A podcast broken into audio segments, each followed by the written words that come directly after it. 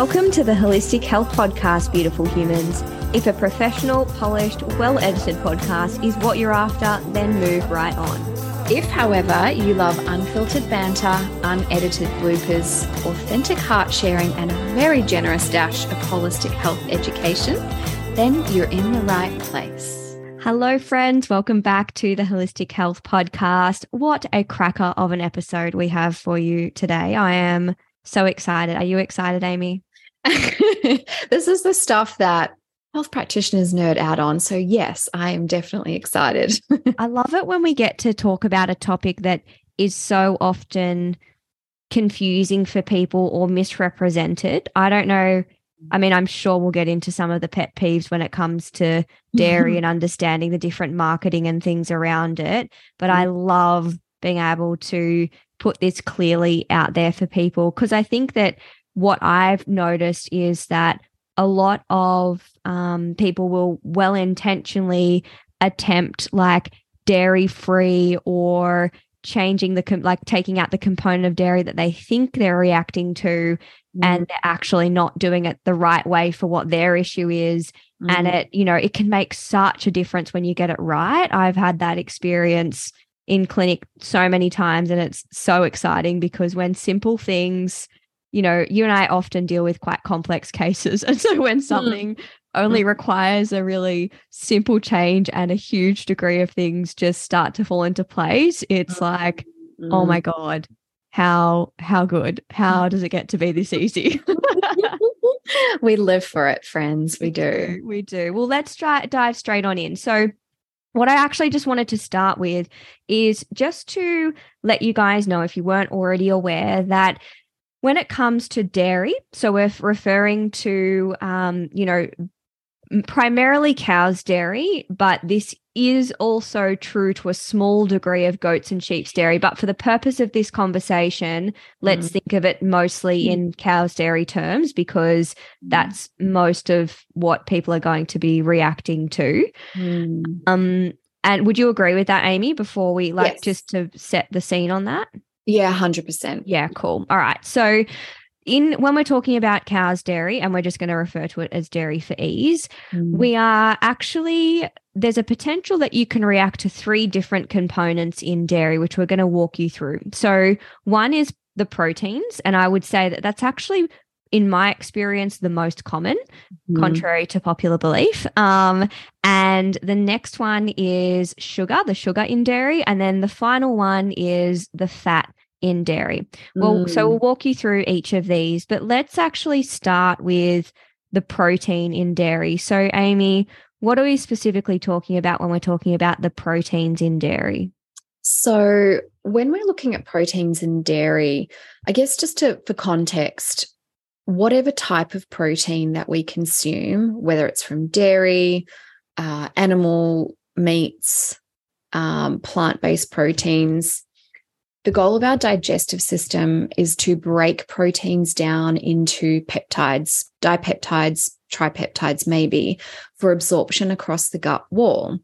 And we know that digestion is absolutely key for gut health, but also general health. And with dairy protein, there are a collection of um, proteins in there and a sub collection of proteins called caseins tend to be the ones that people find the most inflammatory um, because they are the most difficult to digest. Now, you've obviously got dairy foods, so yogurt, milk, ice cream, cream, butter, cheese, kind of the, the big ones.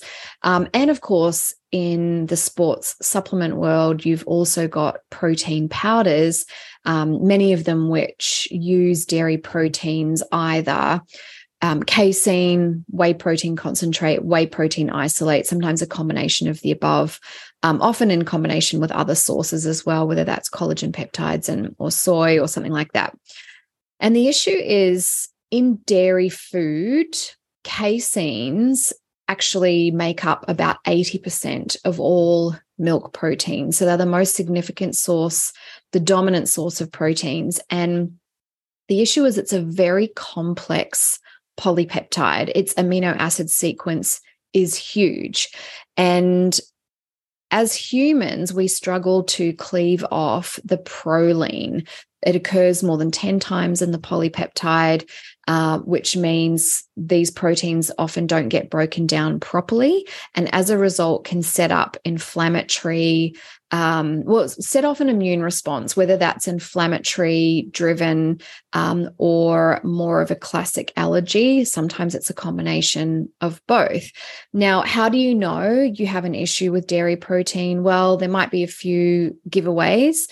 Um, certainly, if you've ever had a food intolerance test done, you might have found IgG or IgM antibodies to dairy protein if you consume it. Um, but usually, how it presents to us in clinic is someone can handle ghee. Um, sometimes butter and cream seems to be fine, but things like cheese, yogurt, and ice cream um, can really set them off um, and and create symptoms. And that's a result of that really complex polypeptide or long chain of amino acids and large protein not being broken down properly and starting mm. to create issues in the digestive system. Now, the most common symptoms for um, issues with dairy protein are actually not digestive symptoms. And, and Nat and I are going to share what we see in clinic in a moment. But certainly there can be gut problems. Um, anytime you have maldigestion of protein in the gut, we can certainly see like things kind of sit heavily in the tummy. They feel like they're not being digested properly. So we might find a client says to us, oh, just I just feel like it's sitting in my tummy and I'm not breaking it down. Um, it can also contribute to like smelly stools, really smelly gas, because protein, of course, contains sulfur bonds. Um, but generally speaking, the issues that I see with dairy proteins tend to be outside of the gut. For me, it's acne. Mm. I get cysty lumps on my face. Um, uh, but for others, it might be other chronic skin issues like eczema or flaring up psoriasis. Migraines are another one that I see a lot, although mm. that has more to do with specific amino acids in there um, itself. But it, everything that I see tends to be inflammatory. Um, mm. What about you, Nat? What do you see with with dairy protein issues? Yeah, I totally agree with everything you've shared there. And I'd say, yeah, when when I think of that, skin presentations, really, really obvious ones, as you said.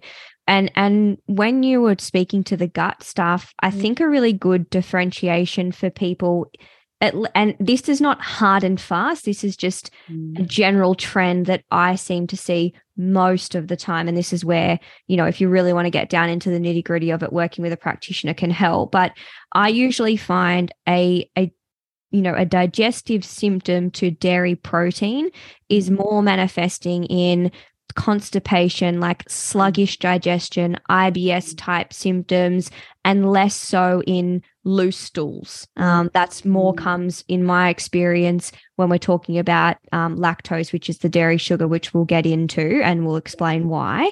Yep. Um, the other things that I would say would be brain fog, um, excessive mucus production, or things like postnasal drip, sinus issues, congestion. I'd mm. also say mood changes or feeling just Mm. Yeah, I guess mood changes is the easiest way to describe it. Mm. And the other one I'd add to that are painful periods. I do a lot of work with um, endo, and I know you do as well, Amie. And I would say that one of the biggest dietary turnarounds can often be just taking out dairy and and you know in in more significant endo or period pain that is just one part of a very large intervention that needs to happen, but mm. it can be a mm. really profound one. And I think it's worth knowing about um, as well, or even in in heavy periods. I personally have seen it make quite a big difference. So um, there's lots of complex reasons as to why that might be, but I think just knowing that and knowing that checklist is a really good place to start. Mm. Um, you know, uh, speaking of like why and, and why dairy protein issues manifest, mm. is there mm. anything you wanted to um, add to that beyond what you already shared around just the difficulty with with breaking it down? So there's a few things. Obviously, um, we have there's an issue there with cleaving the proline bonds, um, but there are other reasons why someone's digestive system might be not producing sufficient proteolytic enzymes. And, you know, we've covered that in previous episodes around digestion and stress, but ultimately, um, stress and not supporting your nervous system to be in the right state will also compromise your ability to break those larger proteins down. And certainly for me, um, I notice that when I'm really well and I'm really rested and I'm taking care of myself, I can get away with some cheese and not break out. Um, mm-hmm. But when mm. I am burning the candle at both ends, not in the you know the ideal state, then a very small amount of cheese can give me a lovely cyst on my face.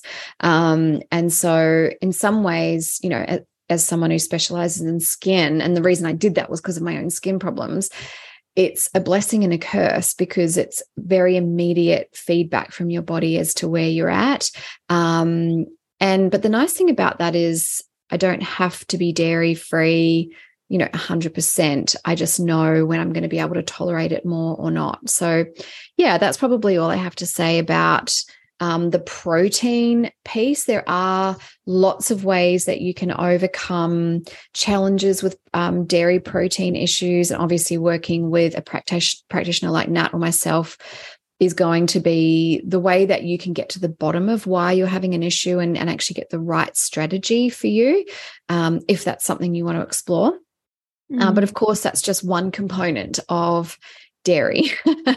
that can mm. impact people. Um, what's another piece that you commonly see, Nat? Mm, so the next one that I that I think we should talk about is lactose intolerance. So lactose is the sugar found in dairy. Mm. And so lactose is actually what we call a disaccharide, which just means it's two little sugars holding hands together. So that the two sugars that are in there are galactose and glucose, and that makes up lactose. So lactose is naturally present there. And just to explain, because I know a lot of people are familiar with lactose free milk, lactose free ice cream, lactose free uh, free cheese, etc. Mm. So, two things to share here. One, um, what they do often to make those um, m- primarily milk and, and yogurt and ice cream. Um, mm. they, you know, they do have cheeses that are lactose free as well. And I'll speak to that pet peeve in a moment. Mm. But what they do is add lactase, which mm. is the mm. enzyme that mm. helps to break down lactose into its simpler sugars, which are more readily or easily digested when you don't when you aren't producing enough lactase yourself now that like a few misconceptions here is that just because you are breaking like you've got lactose free milk doesn't mm. mean you have any less sugar in that milk or that yogurt or that ice cream or whatever it is all it means is that it's gone from a disaccharide, so a two sugar kind of bond to a to um, a further broken down sugar. So that's just one thing I wanted to clear up because that has come up a few times with clients and some confusion around that. Mm. The other thing is that you often can tolerate, even with a lactose intolerance, and Amie will talk about the why behind that in a moment, but mm. you often often can tolerate just a, a very small moderate amount because when we say oh i'm i'm you know I'm lactose intolerant, it's it's usually that you're not producing enough lactase enzyme to be able to break down significant amounts of lactose that are in products that naturally contain lactose. Mm-hmm. Um, but trace amounts or small amounts you often can. Now, mm-hmm. lactose free stuff is only relevant when you're eating a food that contains sugar or carbohydrate. Now, when we're talking about cheese. Cheese mm. is not sweet, friends. Cheese is savory. Cheese does not contain very much sugar at all. Therefore, like save your money and stop buying lactose free cheese because mm-hmm. if you're reacting to cheese, you're not reacting to the lactose. In my experience, you're probably reacting to the dairy proteins mm-hmm. in there. And and of course, they're going to be, as always, little exceptions to that rule. But by and large, I would say lactose free cheese is BS, save your money because it's really just there's not enough in there to warrant the extra lactase and then paying for that on top of what you're already doing. Yes. Uh, but different story when it comes to milk and um and ice cream. Yogurt a bit I would I would still say most people with a lactose intolerance can have a small amount of regular um, regular yogurt, regular dairy yogurt without having a, a lactose intolerance type reaction. But if you're super mm. sensitive, then maybe that's not the case. Um, but I just wanted to clear that up because I just can't I can't deal with the. Mm. I just can't. I just can't. I know um, it's not green. It was. Is it? Is it a form of greenwashing or health washing? Let's call it health washing. It's, it's annoying. It's yeah, so it crap. Is. It's so misleading, isn't it? Yeah, um, yeah, it is because it just feels like whenever anything says free on it, like gluten free, lactose free, dairy free, mm-hmm. like oh, must be amazing because it's free from all the things. But yeah, you know, I think this is where we have to be discerning or pay for someone who can be discerning for you to just yeah. clear up what is your issue versus what is not your issue. Mm. So while I just gather myself from that very uh, just fired up around the lactose free situation, mm. do you mm. want to share a few of um, the symptoms beyond? I think I shared earlier that one of the key ones is diarrhea quite mm. soon after you've had dairy. Are there any others that you can think of when it comes to lactose? Yeah. So as as you mentioned, um, it's a sugar that's made up of two smaller sugars. And anytime things aren't broken down properly, carbohydrates specifically, they can pull water into the bowel. So hence the diarrhea. Um, but also it ferments and so we can get gas and bloating and it can be quite violent it can be quite quick as well. That's sort of another indicator that it's a lactose issue rather than a protein issue. It can occur very quickly after ingesting lactose um, and then the body there's generally a, a, an evacuation of sorts um, to get it out. Whereas with the protein that you know the reaction can be hours or days sometimes later so, with that being said, um, how do you know you're lactose intolerant? You probably, this is probably an easy one for people to get because the instant you consume lactose, you end up with gas, bloating, and diarrhea. And typically, the highest lactose containing foods are milk and ice cream.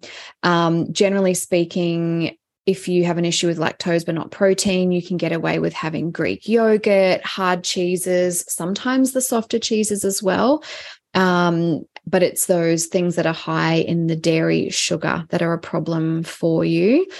And the reason this is an issue, or the reason why you might not be breaking it down, there's kind of three main categories, and it and it all boils down to not producing an enzyme called lactase. So if you were to buy lactose free milk, it's not like there's a special cow that makes milk that doesn't contain lactose. What they do is they treat the milk with an enzyme called lactase. Not yet, anyway. Not yet, anyway. I mean, yeah, there is. There's probably like a bot cow that's coming soon. Sure, there's someone genetic engineering AI cow of, lactose free. Yeah, something, something like that. 3D printing a glass of milk or something disgusting like that. Um, but basically, if you don't produce the enzyme to break down the lactose into its two smaller components, you're going to have these problems. And then why would you not be producing enough lactase? There's three main reasons. So, number one, and this one is fixable and temporary um, at, at worst and that is a loss of brush border enzymes at the gastrointestinal wall as a result of gut inflammation. Now, it could be a course of antibiotics, it could be a bout of food poisoning, it could have been a period of stress. Um, there's lots of different reasons why your gastrointestinal tract its microvilli and the brush border enzymes get compromised. Again, this is why you need to work with a practitioner like Nat or myself to get to the root cause as well as heal the tissue. But lactase is actually produced in the very lining of the gut. It doesn't come through um, from further up. And so you know if you've if you've got a damaged brush border or a damaged lining of your gut you're going to become lactose intolerant um, for the period of time that that inflammation and damage remains um, the second reason is our body is trying to be as energy efficient as possible. And if you are avoiding lactose specifically for any reason, after a couple of years, the body's like, well, we don't need to make that anymore because it's not part of our diet And so you can induce lactose intolerance by going lactose free for an extended period of time, thereby down regulating your lactase production. Um, as Nat said, though, many lactose intolerant people, and certainly those that fit into those first two categories that I've mentioned already, can often tolerate a small amount of lactose, um, sometimes even up to as much as 12 grams in one go, which is about a cup of milk, um, or up to 24 grams spread out across the course of a day.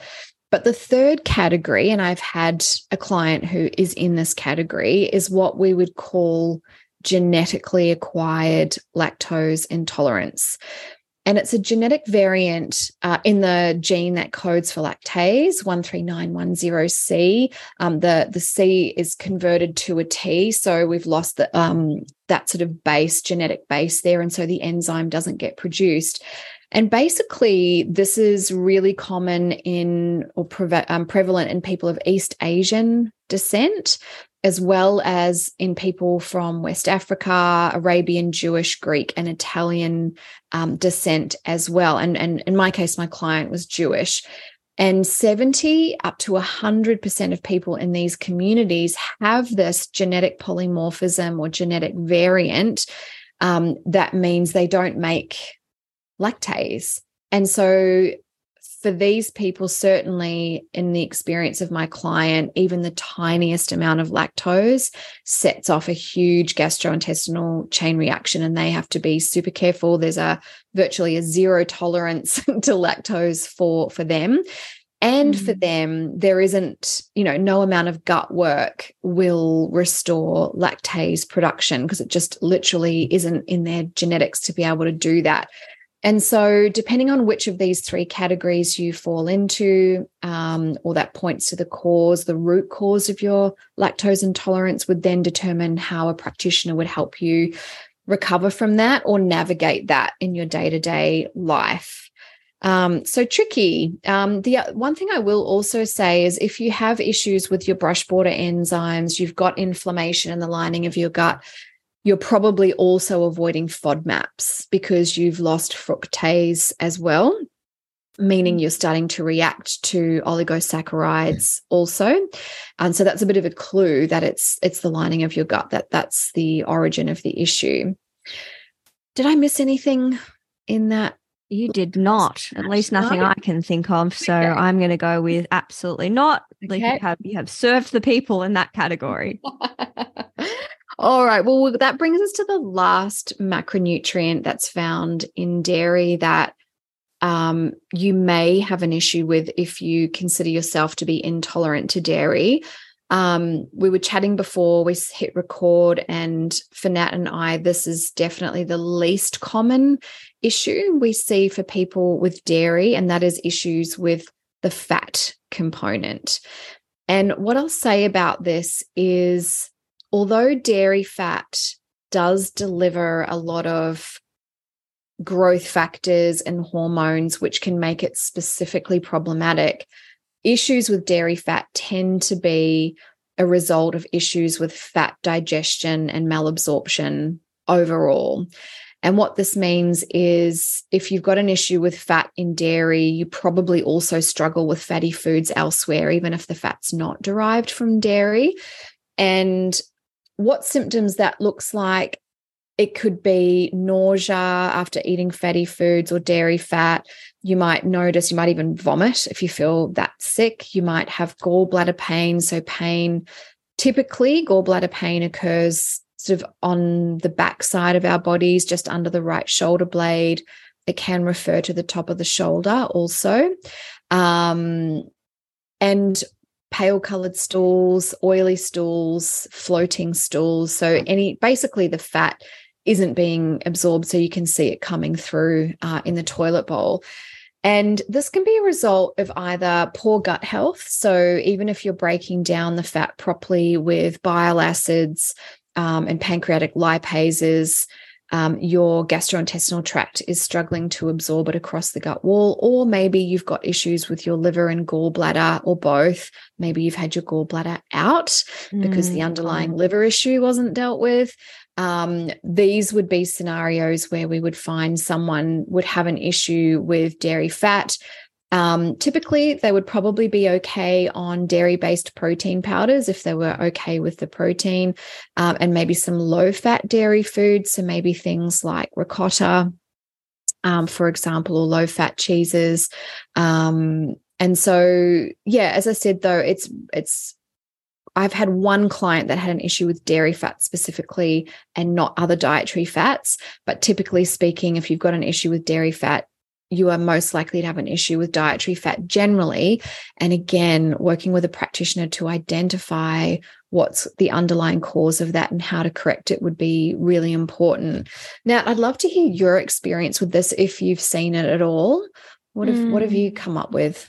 Pretty much like exactly what what you've said. I would say that the large majority of my clients where they've had an issue with dairy fats, it's usually that they've had an issue with fats mm. generally. Mm. like a really common overlap is also when you get a client to have like coconut yogurt or coconut mm-hmm. milk or coconut yogurt seems to do the trick when it's an actual like just plain you know unsweetened coconut yogurt and mm. i'm saying this because that is a really high fat food as well. And usually that's one where I'll often find there's an overlap. They'll have an issue with that as well as have an issue with dairy fats. Mm. Um, but it is, it very much comes down to that fat maldigestion or, or issues across the board with it. The only symptom I thought of that you didn't mention um, there is that I often find they can, along with that kind of sense of, okay, I've had the fat quite soon after, as you mentioned, that kind of nauseous feeling, mm. and um, then sometimes diarrhea quite quickly afterwards. Yeah. Um,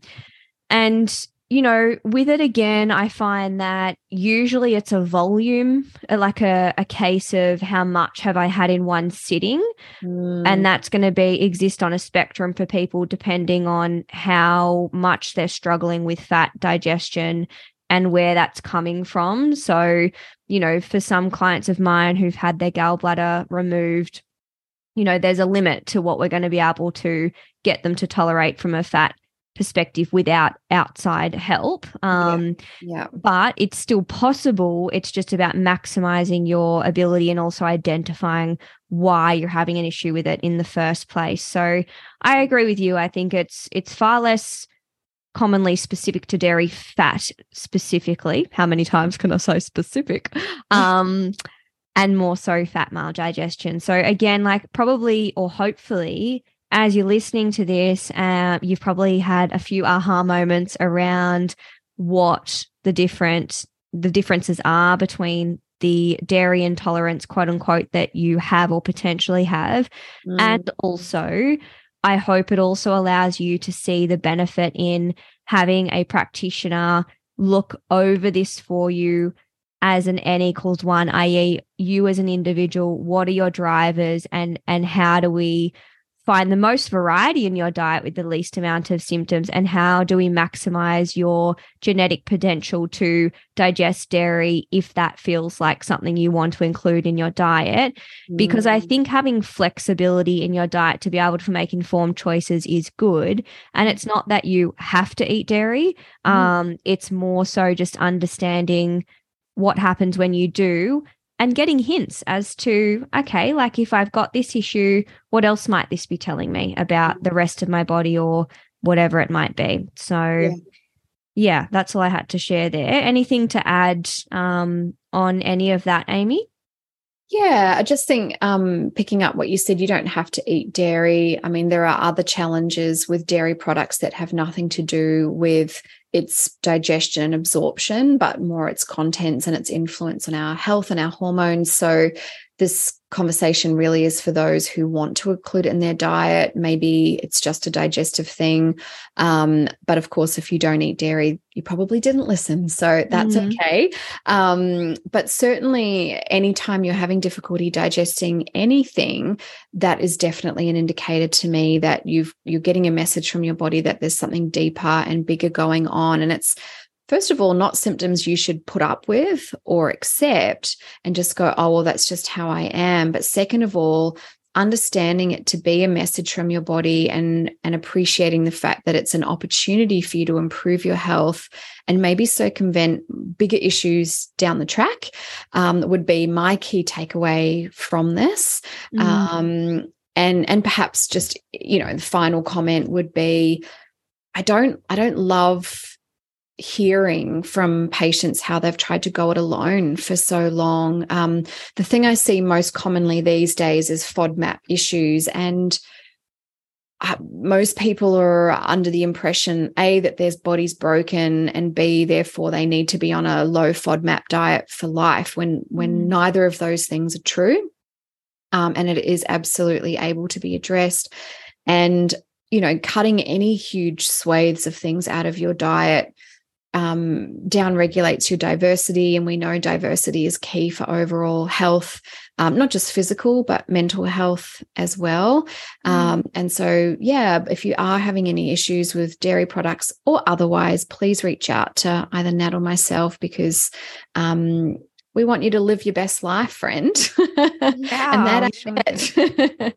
yeah, I love it. No, that's so a good way to wrap up. I think it's I love what you said there around not accepting it at face value, but actually going, okay, cool, this is a message from my body, and then working with someone to, you know, correct the underlying drivers and optimize your digestive um, abilities, no matter what you choose to include or exclude from your diet. Because often these intolerances are hints rather than overt, this mm. is just, you know, you can't eat this. I absolutely believe that not all of us are meant to eat every single food under the sun and that we you know mm. we all individually may have some things that we do better off having a low amount of or avoiding for the most part but i think that more often than not that list can be a lot smaller than what people probably imagine it to be. So mm-hmm. yeah, big encouragement to to reach out if you need some help. Mm. Um, before we wrap up, I just have one quick announcement, um, which is just to remind you that I'm running a free workshop um, in relation to PMS and healthy periods and cycles uh, in June. So June 13th at 6:30 p.m.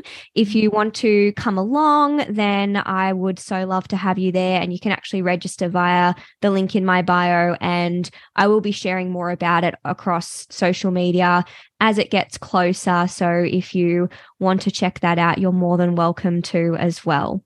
Mm. Um, any any last final comments, things to add from you, Ames?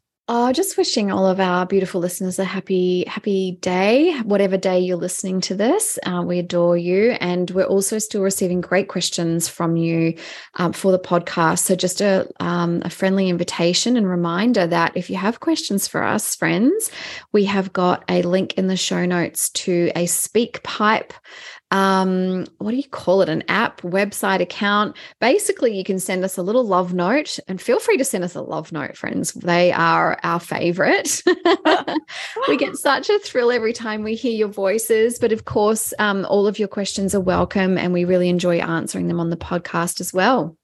Yes, amazing. All right. Well, have the best day, guys, and we will be in your ear holes again next week. You've been listening to the Holistic Health Podcast with Amie and Nat. If you loved this episode, then make sure you share it on Instagram and give us a tag. If you'd like to help us spread the holistic health message far and wide, then we would also so appreciate it if you left a rating and review. This helps us more than you know. And don't forget to come and say hi over on Instagram. See you next week.